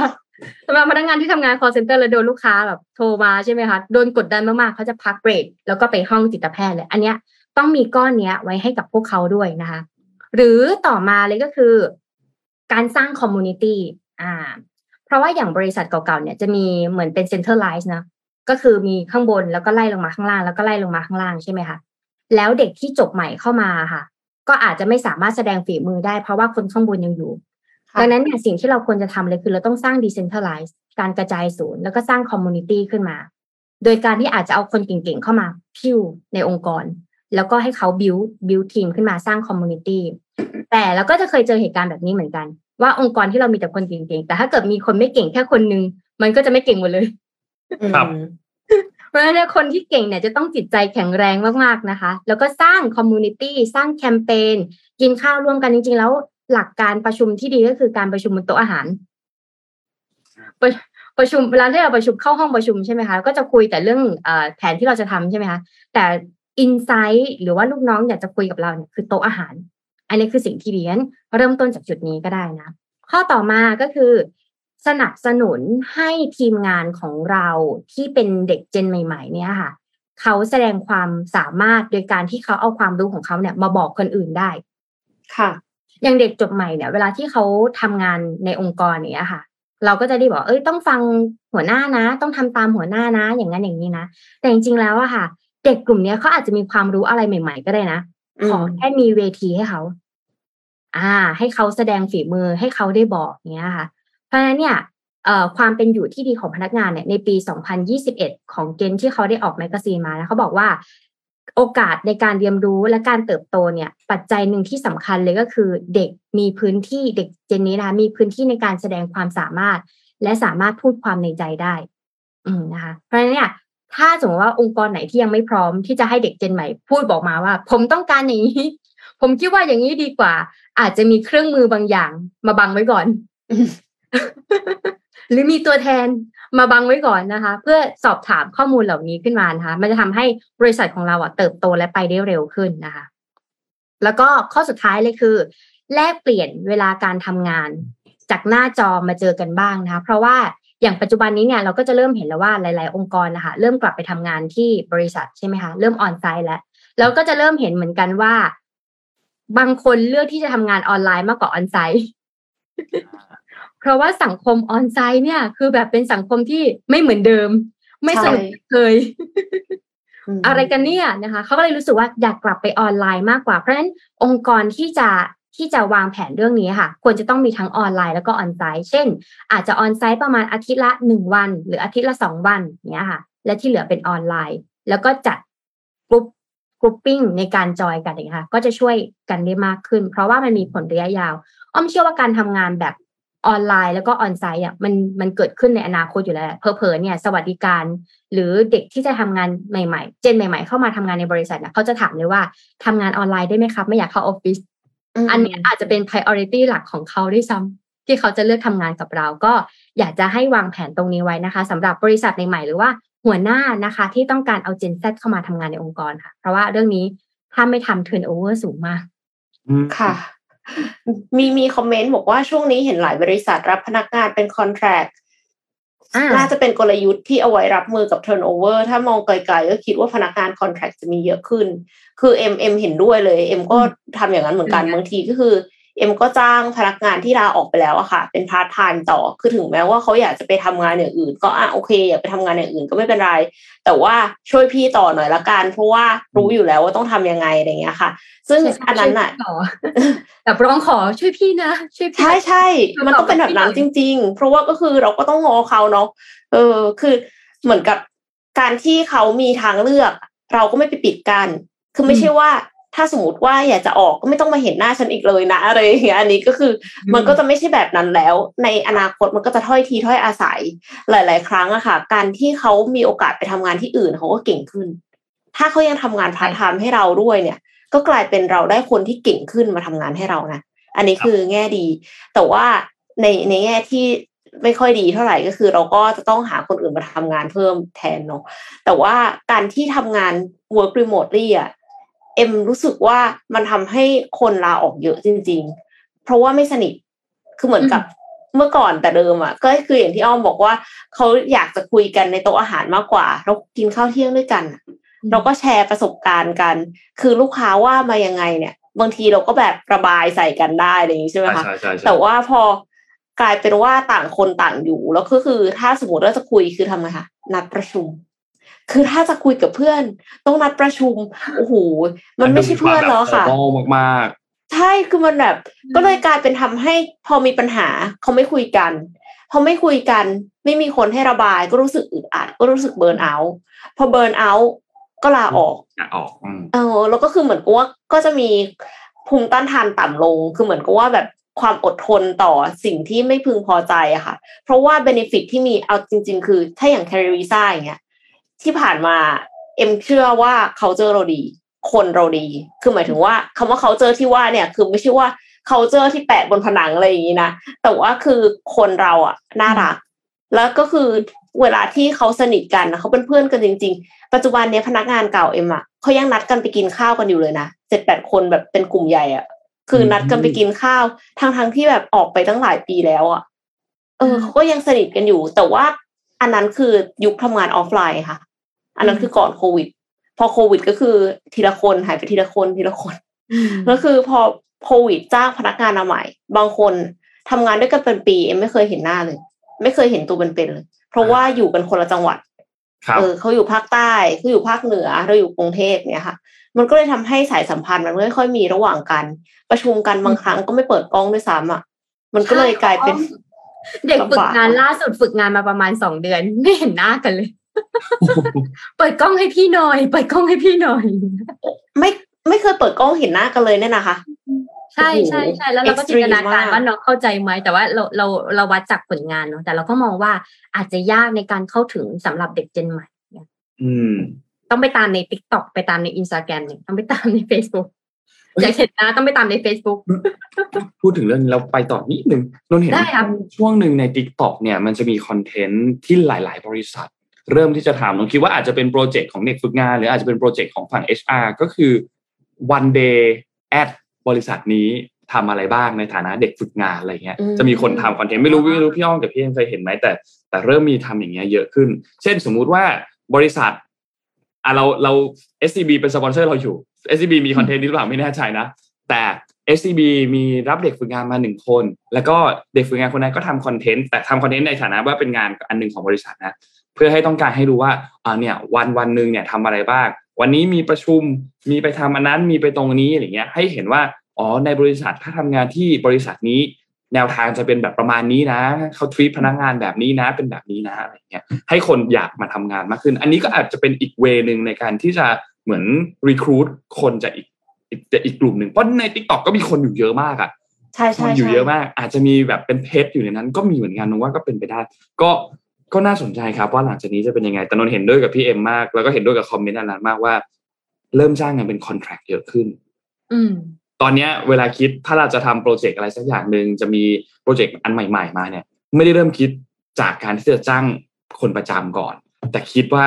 จะจ้างคนเนี้ยมาดูเป็น project นี้ก่อน ดูคอนแท c t แบบเป็นโปรเจกต์นี้ก่อนหรืออาจจะคอนแท c t หนึ่งเดือนสองเดือนก่อน เพื่อต้นทุนมันจะได้ไม่ไม่งอกมากนะเพราะว่าการการที่เรานับรับพนักงานประจำมาคนหนึ่งแม้ว่าจะมี probation ก็ตามเนี่ย แต่มันก็ก็ก็มีต้นทุนที่ต้องแลกมาเหมือนกันก็จริงค่ะเป็นเทนด์ที่ที่เปลี่ยนไปครับเอ่อขอไปต่อเป็นเรื่องของเทคโนโลยี อันเนี้ยตั้งใจเอามาวันที่อ้อมมา เพราะว่าไม่ได้เข้าใจขนาดนั้น แต่ว่าอยากจะรู้ ก็คือมันขอขั้นอันหนึงก่อนได้ไหมอะพี่เอ็ได้มได้ค่ะขั้นไทยพันเอ่อ SCB อันหนึ่งโอเคเดี๋ยวไปต่อที่คอนเทนต์ของพี่เอ็มนิดเดียวครับโทษทีครับ คือเมื่อสัปดาห์ที่แล้วเนี่ย เรามีการขึ้นเอ่อทางด้านกรงงใช่ไหมครับเขาขึ้นอัตราดอกเบี้ยขึ้นมา 0.25ทำให้ตอนเนี้ยมาสู่ระดับ 0.75%ต่อปี นะครับวันที่ 10 สิงหาคมที่ผ่านมาเนี่ยนะครับ ทาง EIC นะครับ SCB เนี่ยก็มีการประเมินว่าการปรับขึ้นตราดอกเบี้ย นโยบายในช่วงหลังจากนี้เนี่ยน่าจะค่อยๆ เป็นค่อยๆ ไปเพื่อง่ายอีก 2 ครั้งที่เหลือเนี่ยน่าจะขึ้นอีกทีละ0.25 end up แล้วก็น่าจะไปอยู่ที่ประมาณ 1.25 ในช่วงสิ้นปี 2022 นะครับ ซึ่งการปรับขึ้นดอกเบี้ยเนี่ยมันก็อาจจะทำให้สภาพคล่องของลูกค้า โดยเฉพาะกลุ่มที่มีความเปราะบางเนี่ยภาคครัวเรือนที่มีรายได้ไม่เยอะมาก มีความอ่อนไหวต่อค่าครองชีพเนี่ยรวมถึงผู้ประกอบการ SME ในกลุ่มธุรกิจที่ฟื้นตัวได้ช้าเนี่ยนะครับได้รับผลกระทบกันค่อนข้างเยอะ ทางด้านธนาคารไทยพาณิชย์เขาก็เลยประกาศคงดอกเบี้ยเงินกู้ แล้วก็มีมาตรการที่จะช่วยเหลือรายย่อย แล้วก็ SME นะครับโดยสาเหตุที่ทางด้านเอ่อ SCB เขาต้องมีการมีการออกมาตรการต่างๆ มาเนี่ยมาช่วยเหลือในช่วงทุกๆวิกฤตที่ผ่านมาเนี่ยก็เพราะว่าทางฝั่งของธนาคารเองก็ต้องให้ความสำคัญกับลูกค้า เพราะถ้า ลูกค้าก้าวต่อไปได้ ก็จะทำให้ธนาคารสามารถที่จะก้าวต่อไปได้เช่นเดียวกัน เป็นการก้าวคู่กันเพื่อให้มีความยั่งยืนมากขึ้นนะครับ ในครั้งนี้เนี่ยธนาคารมีแนวทางในการให้ความช่วยเหลือมาตรการการแก้หนี้อย่างยั่งยืนนะครับสำหรับลูกค้าที่เป็นรายย่อยและลูกค้า SME ที่มียอดขายน้อยกว่า 75 ล้านบาทต่อปีเนยนะครับ ทางธนาคาร SCB จะมีมาตรการการช่วยเหลือดังนี้นะครับ มี 4 ข้อหลักๆครับ ข้อที่หนึ่งก็คือการลดอัตราผ่อนและก็ขยายระยะเวลาผ่อนผ่านกระบวนการแก้หนี้อย่างยั่งยืนนะครับสองครับคือการลดอัตราชำระขั้นต่ำของบัตรเครดิตเนี่ยเหลือ 5%แล้วก็บัตรเงินสดหรือพวก Speedy Cash เนี่ยเหลือ 3%นะครับซึ่งธนาคารก็จะมีการปรับอัตราชำระขั้นต่ำให้อัตโนมัติ โดยลูกค้าไม่จำเป็นต้องลงทะเบียนเข้ามาร่วมโครงการนะครับสามครับคือการขยายวงเงินอนุมัติสูงสุดสำหรับสินเชื่อบุคคลภายใต้การกำกับดูแล สำหรับลูกค้าที่มีรายได้น้อยกว่า 30,000 บาท จาก 1.5 เท่า เป็น 2 เท่าก็ขยายเพิ่มขึ้นนะครับ และธนาคารจะมีการพิจารณารวมยอดหนี้สินเชื่อ เพื่อที่อยู่อาศัยและสินเชื่อรายย่อย ที่ไม่มีหลักประกันหรือว่า debt consolidation เพื่อแบ่งเบาภาระการผ่อนชำระของลูกค้านะครับ ก็ถ้าใครที่เป็นลูกค้ารายย่อย หรือเป็น SME ที่มียอดขายน้อยกว่า 75 ล้านบาทต่อปีเนี่ยสามารถที่จะสมัครเข้าร่วมมาตรการได้ที่ SCB Call Center นะครับ ทุกท่านน่าจะรู้เบอร์กันอยู่แล้วนะครับ 02 แล้วก็เลข 7 อีก 7 ตัวนะครับ777 7777นะครับก็สำหรับลูกค้าที่มีเป็น SME เหมือนกัน แต่มียอดขายมากกว่า 75 ล้านบาทต่อปีขึ้นไปนะครับทางธนาคารพาณิชย์เองธนาคารไทยพาณิชย์เองเนี่ยก็มีมาตรการปรับลดอัตราผ่อนขยายระยะเวลาผ่อนชำระ เพื่อเป็นการช่วยแบ่งเบาภาระด้านค่าใช้จ่ายให้ลูกค้าสามารถที่จะดำเนินธุรกิจต่อไปได้อย่างดีที่สุดนะครับ ก็ใครที่ สนใจสามารถที่จะแจ้งความประสงค์ได้ที่ทางฝ่ายผู้จัดการธุรกิจสัมพันธ์หรือว่า SCB Business Center นะครับ 02722 2222 นะครับ หรือว่าจะไปติดต่อที่ธนาคารไทยพาณิชย์ทั่วประเทศก็ได้นะครับ ก็ใครที่สนใจเดี๋ยวยังไงให้สมมูลปักหมุดกันอีกทีหนึ่งนะครับอ่านี่สมมูลปักหมุดเรียบร้อยแล้วนะครับ ก็ไปดูข้อมูลตรงนั้นได้นะครับ ก็ขอบคุณข้อมูลจาก SCB ด้วยครับค่ะ ดีมากเลยค่ะ ช่วย SME ด้วยนะคะตรงนี้ ช่วยๆกันก่อนครับ ขอบคุณ SCB ครับค่ะ พาไปต่อที่เรื่องของเทคโนโลยีที่ว่าเนี่ยคือครับนักวิจัยเขาโชว์การแฮ็ก iPad ค่ะอืมคือการแฮ็กนี่คือแบบว่าไม่ใช่ไม่ใช่สิ่งที่เอ็มเข้าใจได้ง่าย ๆ เลยนะคะ อันเนี้ยคือเป็นงานสัมมนาวิชาการ IEEE Symposium on Security and Privacy เมื่อเดือนพฤษภาคมที่ผ่านมา รวมถึงในงาน Black Hat 2022 ที่ลาสเวกัสเนี่ย ก็คือมีนักวิจัยที่เขาโชว์แฮก iPad เป็นกลุ่มเดียวกันเนี่ยนะคะด้วยการสร้างสนามแม่เหล็กไฟฟ้าค่ะ การสร้างสนามแม่เหล็กไฟฟ้าเนี่ยสามารถที่จะไปควบคุมการทำงานของแท็บเล็ตหรือสมาร์ทโฟนที่มีจอสัมผัสได้ ราวกับว่ามีนิ้วล่องหนไปแตะสัมผัสหน้าจอเพื่อใช้งานอุปกรณ์นั้นๆ อยู่จริงค่ะอืมการสร้างสนามแม่เหล็กไฟฟ้าเนี่ยทำได้โดยปล่อยสัญญาณออกจากแผงเสาอากาศที่ถูกติดตั้งซุกซ่อนไว้อยู่ใกล้ตำแหน่งหน้าจอของอุปกรณ์เป้าหมาย เทคนิคการโจมตีเพื่อแฮกอุปกรณ์เนี่ยเขาเรียกว่า intentional electromagnetic interference IEMI attack หลักการทำงานก็คือ ตัวอุปกรณ์จะมีแผงขั้วไฟฟ้าติดตั้งอยู่ใต้หน้าจอ เมื่อผู้ใช้สัมผัสหน้าจอจะปล่อยประจุไฟฟ้าสถิตจากปลายนิ้วสู่อุปกรณ์ ซึ่งแผงขั้วไฟฟ้าเหล่านั้นจะตรวจจับพบประจุเหล่านั้นทำให้ได้รู้ว่าผู้ใช้สัมผัสหน้าจอตำแหน่งไหน แล้ว สร้างสนามแม่เหล็กก่อให้เกิดแรงเคลื่อนประจุ เป็นการหลอกแผงขั้วไฟฟ้าดังกล่าวให้เข้าใจผิด ว่ามีการสัมผัสหน้าจอโดยผู้ใช้งานค่ะ นักวิจัยเนี่ยก็คือโพสโพสคลิปอันเนี้ยที่โชว์อยู่เนี่ยนะคะเมื่อวาง iPad ลงบนแท่นติดตั้งอุปกรณ์สำหรับการโจมตีไว้ข้างใต้ จุดเซนชุดเซ็นเซอร์ของนักวิจัยจะตรวจจับตำแหน่ง แล้วก็ทิศทางการหันของ iPad ที่วางอยู่เหนือมัน เปรียบเสมือนเป็นการตั้งศูนย์หาตำแหน่งอ้างอิงของจอ พอตั้งศูนย์ได้ถูกต้องก่อนเริ่มโจมตีแล้วเนี่ย ก็จะยิงคลื่นแม่เหล็กไฟฟ้าออกจากเสาอากาศ ที่อยู่ในตำแหน่งที่ใกล้จุดศูนย์กลางของหน้าจอ นักวิจัยก็แตะหน้าจอของ iPad ได้จากระยะไกล เสมือนกับว่ามีนิ้วล่องหุน นักวิจัยเนี่ยเขาอธิบายเพิ่มเติมว่าสามารถควบคุมการทำงานของแผงเสาอากาศ ผ่านการเชื่อมต่อ Wi-Fi หรือว่าเชื่อมต่อผ่านอินเทอร์เน็ตมือถือได้ แปลว่าผู้โจมตีสามารถสั่งการเสาอากาศเพื่อออกคำสั่ง กดหน้าจอแท็บเล็ตหรือสมาร์ทโฟนได้จากระยะไกล คือดูแล้วรู้สึกกลัวมากเลยค่ะ ก็เลยก็เลยอยากจะรู้ว่าเฮ้ยจริง ๆ อะมันทำมันทำได้ขนาดนี้แล้วมันทำง่ายขนาดนี้หรือเปล่าคะคือคือไอ้คำว่าง่ายไม่ได้หมายความว่าเอ็มทำได้นะแต่ว่าคือ คืออ้อมคิดว่ายังไงบ้างคะเนี่ยอ้อมคิดว่ามันทำได้ โอ้โหเห็นพอเป็นแอปเปิลด้วย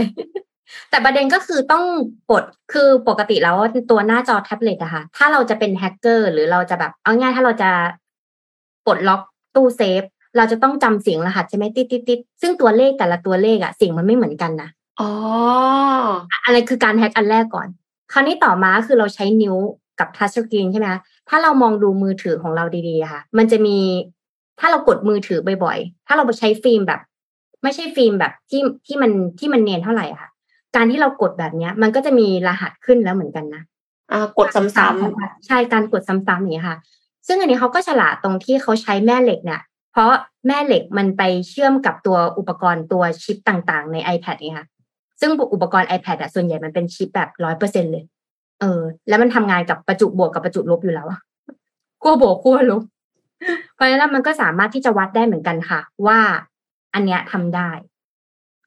ซึ่งพอพอโหมากพอบอกว่าเป็นนักวิจัยก็โอเค แต่เห็นอุปกรณ์ทั้งหมดก็เป็นน่าจะเป็นนักวิจัย แต่หลังจากนี้อาจจะไม่ใช่นักวิจัยแล้วก็ได้นะ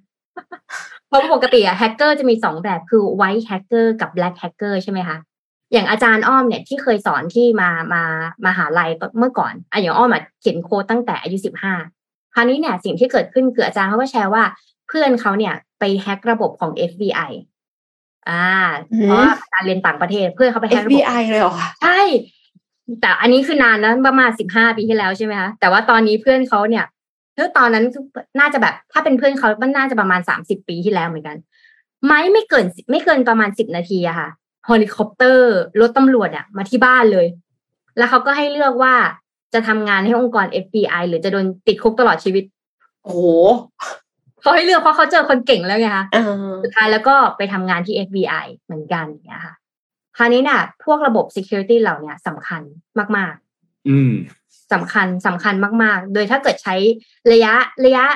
ประจุไฟฟ้าเนี่ย มันไกลกว่าบลูทูธนะคะ เพราะบลูทูธเนี่ยประมาณห้าสิบเมตร ค่ะแต่ถ้าเกิดประจุของไฟฟ้า แต่ว่าต้องมีแม่เหล็กที่เยอะนะอ่าแม่เหล็กอันเดียวจะไม่ได้ต้องมีแม่เหล็กแบบประจุรอบๆด้านเนี้ย ถ้าจะแฮ็กระบบจริง ๆ ก็อาจจะต้องมีแม่เหล็กอะตั้งล้อมรอบและจำนวนที่เยอะระดับหนึ่งอืม เขาก็บอกเหมือนกันว่าการโจมตีด้วยวิธีนี้เนี่ย มีความเสี่ยงที่จะเกิดนอกห้องปฏิบัติการน้อยมาก เพราะว่าเทคนิคที่สาธิตในวิดีโอมีข้อจำกัดอยู่สามอย่างค่ะ ก็คือหนึ่งเลยคือตัวแผงเสาอากาศที่จะใช้สร้างสนามแม่เหล็กไฟฟ้าจะต้องอยู่ในระยะห่างไม่เกิน4เซนติเมตรจากหน้าจอ ด้วยเหตุผลเรื่องกำลังส่งสัญญาณและความแม่นยำในการแตะหน้าจอด้วยสนามแม่เหล็กไฟฟ้าที่ถูกสร้างขึ้น อุปกรณ์เป้าหมายของการโจมตีเนี่ยต้องคว่ำหน้าลงและหัน หน้าจอเข้าหาแผงเสาอากาศเท่านั้น เนื่องจากถ้าพลิกหงายขึ้นแผงวงจรและแบตเตอรี่ของแท็บเล็ตหรือสมาร์ทโฟนที่เป็นอุปกรณ์เป้าหมาย จะสกัดกั้นสัญญาณจากแผงเสาอากาศไว้ได้ค่ะ การโจมตีเนี่ยจะสำเร็จก็ต่อเมื่อผู้โจมตีรู้รหัสผ่านเพื่อปลดล็อกหน้าจอของอุปกรณ์เป้าหมาย หรืออุปกรณ์ดังกล่าวเปิดหน้าจอพร้อมใช้งานไว้อยู่แล้วเท่านั้น เพราะฉะนั้นล็อกหน้าจอกันนะคะ ทุกคนแล้วก็ครับถ้าตั้งรหัสไว้ในแบบที่มันไม่ได้เดาง่ายจนเกินไปเนี่ย ก็น่าจะป้องกันได้อยู่ค่ะอ่าต้องล็อกหลายแบบแบบเฟซด้วยหน้าด้วย รหัสด้วยทุกอย่าง นิ้วมือ เออเพราะอันนี้ตัวอย่างคือของ Apple นะ iPad อะใช่ security สูงนะ ถ้ามองใช่แต่ว่าเป้าหมายก็คือถ้าเราเข้ารหัสได้ก็เล่นได้ทั้งเครื่อง ครับประด็นี่คือต้องพี่เก่งข้ารหัสพี่เก่งมาครับ พี่เก่งบอกว่าตอนเรียนผมก็เคยแฮ็กระบบของมหาวิทยาลัยเหมือนกัน สมัยก่อนมันจะแฮ็กง่ายหน่อย แล้วก็แล้วก็เปิดเผยตัวอย่างนี้เลยนะคะอะเปิดเผยตัวอย่างนี้เลย นี่เรื่องเรื่องมหาลัยไหนคะ เรื่องเกี่ยวกับแฮกอะไรพวกเนี้ยไม่รู้ไม่รู้ว่าทุกท่านเคยฟังไหมแต่ของนายอาร์มนายอาร์มเคยพูดเกี่ยวกับเรื่องของ zero day เกี่ยวกับเรื่องของ starknet เนี่ยสนุกเป็นแบบนนนึกว่าฟังซีรีส์แบบดูหนังอะไรเงี้ย สนุกมากสนุกมากลองลองไปฟังกันดูครับ เกี่ยวกับป้าเรื่ยองซียารีอีกส์แล้วหนึ่งเรื่องป้ายาไปก่อนครับป้ายาไปก่อนครับของนายอาร์มอ่าเราพามาดูเรื่องถัดไปครับ มาต่อเรื่องนี้ครับ ตัวเลขอันหนึงของไทยที่เพิ่งมีการประกาศมาเมื่อวานนี้ก็คือตัวเลข GDP ในไตรมาสที่2นะครับก็บวกมา 2.5%นะครับซึ่งต้องบอกว่าเป็นตัวเลขที่ไม่ดีนะครับ เพราะว่าต่ำกว่าที่เขาคาดการณ์กันไว้ที่ 3.1%นะครับการที่ตัวเลขมาอยู่ที่ประมาณตรงนี้เนี่ยก็แสดงให้เห็นว่าไม่ไม่ค่อยดีเท่าไหร่ นะครับสภาพัฒน์เองก็มีการปรับลดการคาดการณ์ GDP ของปีนี้ปี 2565 นะครับ คาดการณ์ว่าน่าจะโตประมาณ 2.7 ถึง 3.2%ตลอดทั้งปีนะครับ ซึ่งก็เป็นการลดการเติบโตมาด้วย ลดการโตมาด้วยนะครับ ตอนแรกเนี่ยคาดการณ์ไว้ที่ประมาณสูงสุดเนี่ยคือ 3.5%ของในปีนี้นะครับ ก็มีแนวโน้มหลายอย่างครับในช่วงเศรษฐกิจเเกี่ยวกับเรื่องของเศรษฐกิจไทยในช่วงครึ่งปีหลังของปี 2022 นะครับ เพราะว่า มีความขัดแย้งด้าน geopolitics หลายเรื่องมาก รัสเซียยูเครนสหรัฐจีน ก็ต้องคอยมอนิเตอร์ต่อไปหลังจากนี้ด้วยว่าจะจะเป็นอย่างไรจะมีความรุนแรงมากน้อยแค่ไหน จะมีอยู่ดีๆ จะมีอะไร trigger ทำให้เกิดระเบิดขึ้นมาหรือเปล่าก็ก็ยังไม่ทราบนะครับ และผลกระทบที่จะตามมาถึงประเทศไทยถึงเศรษฐกิจไทยจะรุนแรงมากน้อยแค่ไหนเนี่ยก็ต้องรอดูเหมือนกัน ตอนนี้เนี่ยเศรษฐกิจไทยฟื้นตัวอย่างต่อเนื่องนะครับ แต่ว่า พูดตามตรงว่ามาตรการการแทรกแซงจากประเทศการประเทศอื่นๆที่ออกมาเนี่ยก็เป็นเรื่องที่คาดการได้ค่อนข้างยากมาก เราไม่รู้เลยว่าประเทศที่ส่งผลกระทบต่อเศรษฐกิจบ้านเราเนี่ยจะมีการออกมาตรการอะไรที่กระทบกับเรื่องเราว่ากับกับประเทศของเราบ้างนะครับ ที่ผ่านมาตอนนี้เนี่ยก็ค่าใช้จ่ายหลายอันมีมาตรการของภาครัฐที่ออกมาช่วยเหลือคนละครึ่งต่างๆ ช่วยเหลือค่าไฟต่างๆ แต่ว่าหลังจากนี้เนี่ย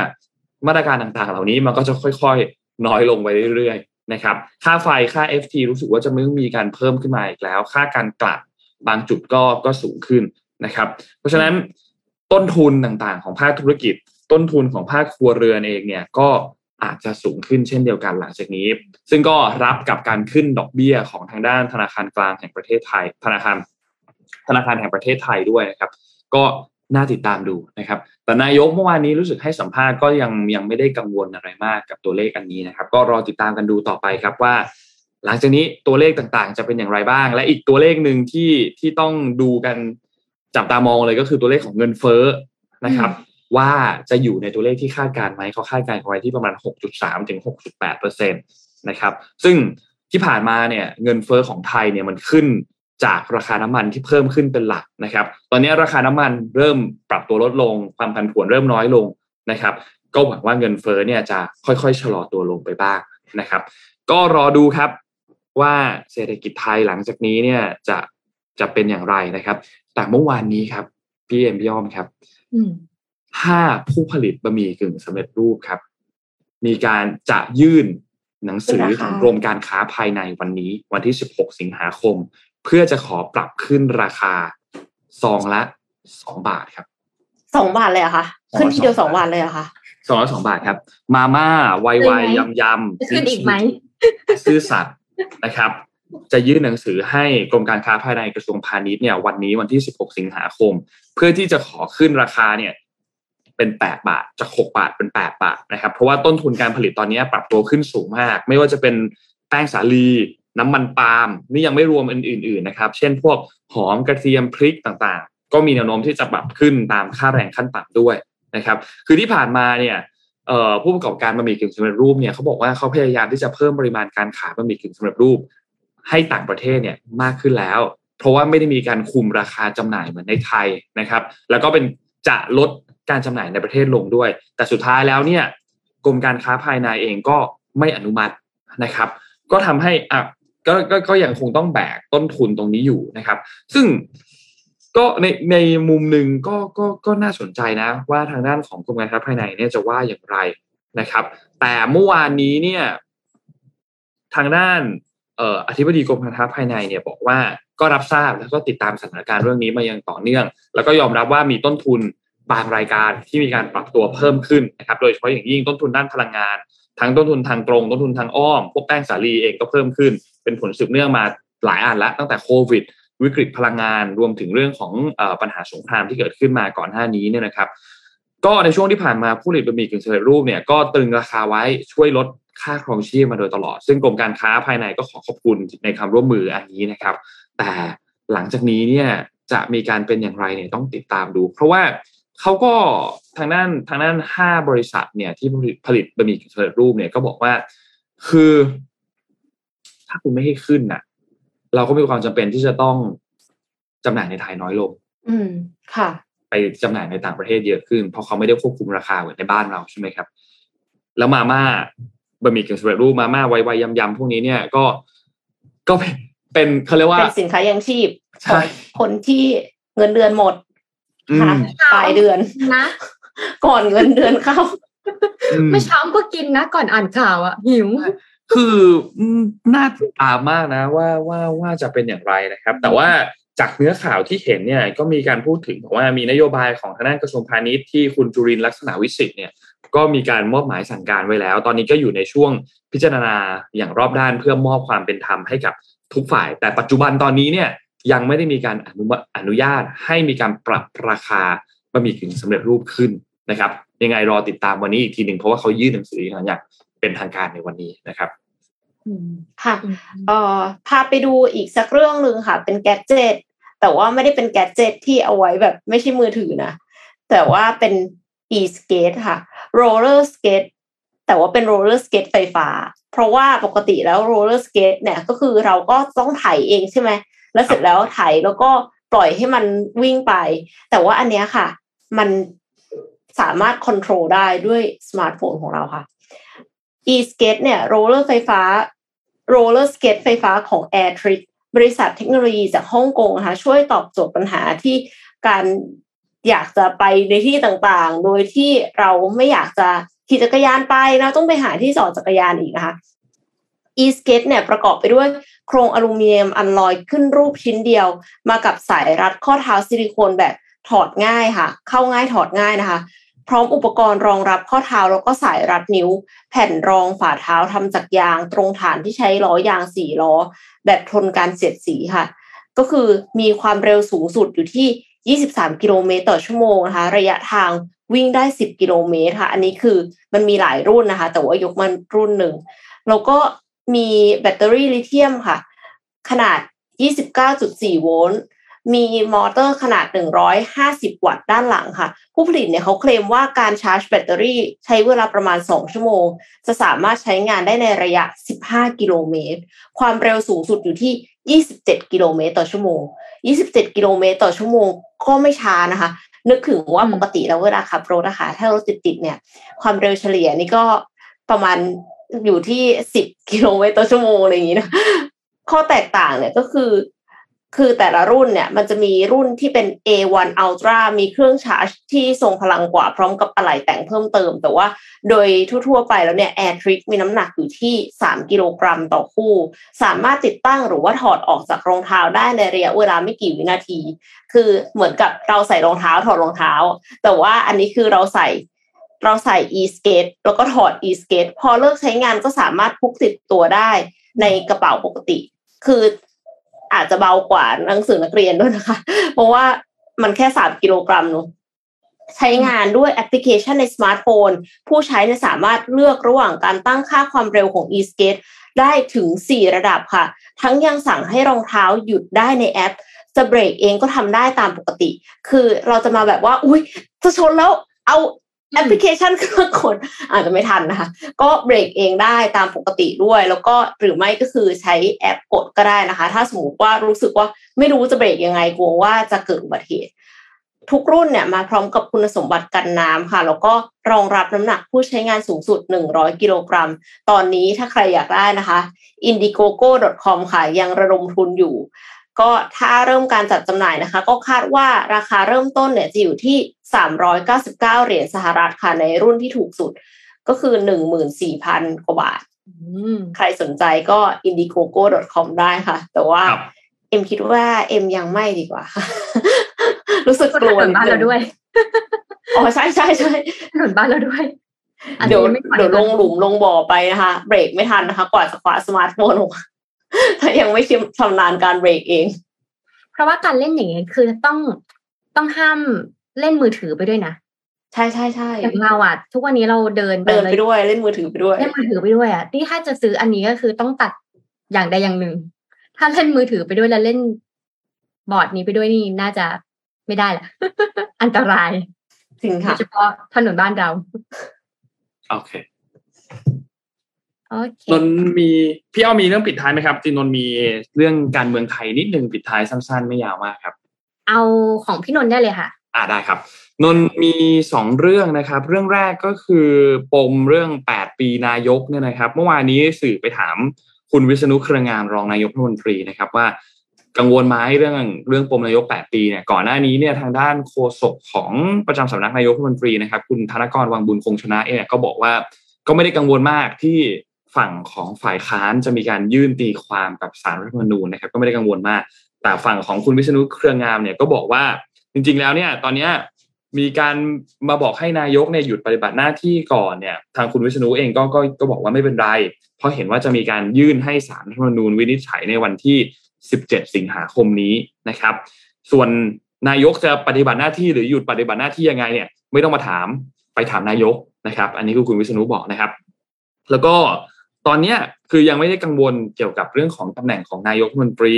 เพราะว่าถ้าสมมุติว่าอะในวันนั้นวันที่ 24พลเอกประยุทธ์หลุดจากเก้าอี้นายกรัฐมนตรีจริงๆเนี่ยก็ยังมีพลเอกประวิตยที่เป็นรองนายกรัฐมนตรีจะขึ้นไปนั่งเป็นรักษาการแทนอยู่นะครับ แล้วก็มีกรณีอันหนึ่งที่ที่พูดที่พลเอกประวิตยพูดตอนนั้นว่าเนี่ยนายกจะอยู่ต่ออีกสองปีเนี่ยนะครับ ก็ก็ก็ก็ไม่รู้เหมือนกันว่าตอนนั้นเกิดอะไรขึ้น นะครับ ก็เป็นไปได้สื่อก็เอาเอ่อคำพูดของพลเอกประวิตยตอนนั้นมาตีความกันอีกทีหนึ่งนะครับ แต่อย่างไรก็ตามก็รอดูครับ การยื่นตีความในวันพรุ่งนี้ และน่าจะมีการตัดสินในเร็วๆนี้แหละครับ ยังไงก็ก่อนวันที่ 24 สิงหาคมแน่นอนนะครับ ส่วนอีกเรื่องหนึ่งนะครับ ก็คือเมื่อวานนี้ก็เป็นไปตามคาดครับ สภาล่ม ก็เปิดประชุมมา 20 นาที แต่องค์ประชุมไม่ครบนะครับ ก็สภาล่มกันไปนะครับทำให้สุดท้ายแล้วเนี่ยสูตรหาร 500 เนี่ยก็ ถูกปัดตกนะครับ แล้วก็จะไปใช้สูตรหาร 100 ตามที่ร่างเดิมที่คอรมอเนี่ยเสนอมานะครับ ก็เรียบร้อยนะครับสำหรับเรื่องของสูตรการเลือกตั้ง เดี๋ยวเรามาคุยกันอีกทีหนึ่งนะว่า สุดท้ายแล้วเนี่ย การเลือกตั้งเนี่ย เอายังไงดี เราใช้สูตรหารหนึ่งร้อยพอหารหนึ่งร้อยแล้ว next step ต่อไปเนี่ยมันจะเป็นอย่างไรต่อนะครับ เพราะว่าเมื่อวานนี้เนี่ยออองค์ประชุมไม่ครบนะครับทำให้ไม่สามารถที่จะพิจารณาตัว พรบให้แล้วเสร็จได้ภายใน 180 วันนะครับ ก็อะรอติดตามดูครับ หลังจากนี้เนี่ยก็จะมีการส่งเรื่องให้กับทางด้านของกกตนะครับ ในฐานะองค์กรอิสระเนี่ยนะครับให้ส่งความคิดเห็นกลับมาภายใน 10 วันตามรัฐธรรมนูญของมาตรา 132 นะครับ หลังจากนั้นก็จะส่งให้กับนายกรัฐมนตรีนะครับ รอไว้ 5 วัน เพื่อดูว่าจะมีใครเสนอสารรัฐธรรมนูญตีความไหมว่าทุกอย่างเนี่ยเป็นไปตามรัฐธรรมนูญมาตรา 148 หรือเปล่านะครับถ้าทุกอย่างเรียบร้อยดี ทางน้านายกก็จะขึ้นยื่นทูลเกล้าเสนอให้ลงพระประมาพิไทยตามรัฐธรรมนูญมาตรา 181 นะครับ แล้วก็เรียบร้อยเป็นอันเสร็จสิ้นกระบวนรัฐสภา แล้วก็กระบวนของนายกรัฐมนตรีนะครับอะประมาณนี้รอครับติดตามตอนต่อไปกันค่ะ ครับ รอดูกันต่อไปครับนนท์ก็ไม่รู้เหมือนกันครับ ไม่มีใครรู้เลยครับ ว่าจะเกิดอะไรขึ้นครับ ประเทศนี้ก็ก็สนุกดีครับ เราไม่รู้เลยครับเดาอะไรไม่ค่อยถูกเท่าไหร่ครับ ต้องดูแลใจตัวเองดีต้องดูๆ เราไม่สามารถจะควบคุมอะไรได้ ต้องดูแลตัวเองดีไม่ถูกเลยครับเดี๋ยวจะหารห้าร้อยเดี๋ยวจะหารหนึ่งร้อยครับโอเคค่ะ น่าจะครบถ้วนค่ะนนท์โอเคครับ วันนี้ครบครับ ก็ขอบคุณทางด้าน SCB นะครับ แล้วก็มีมาตรการที่เขาช่วยเหลือทางด้านของเอ่อ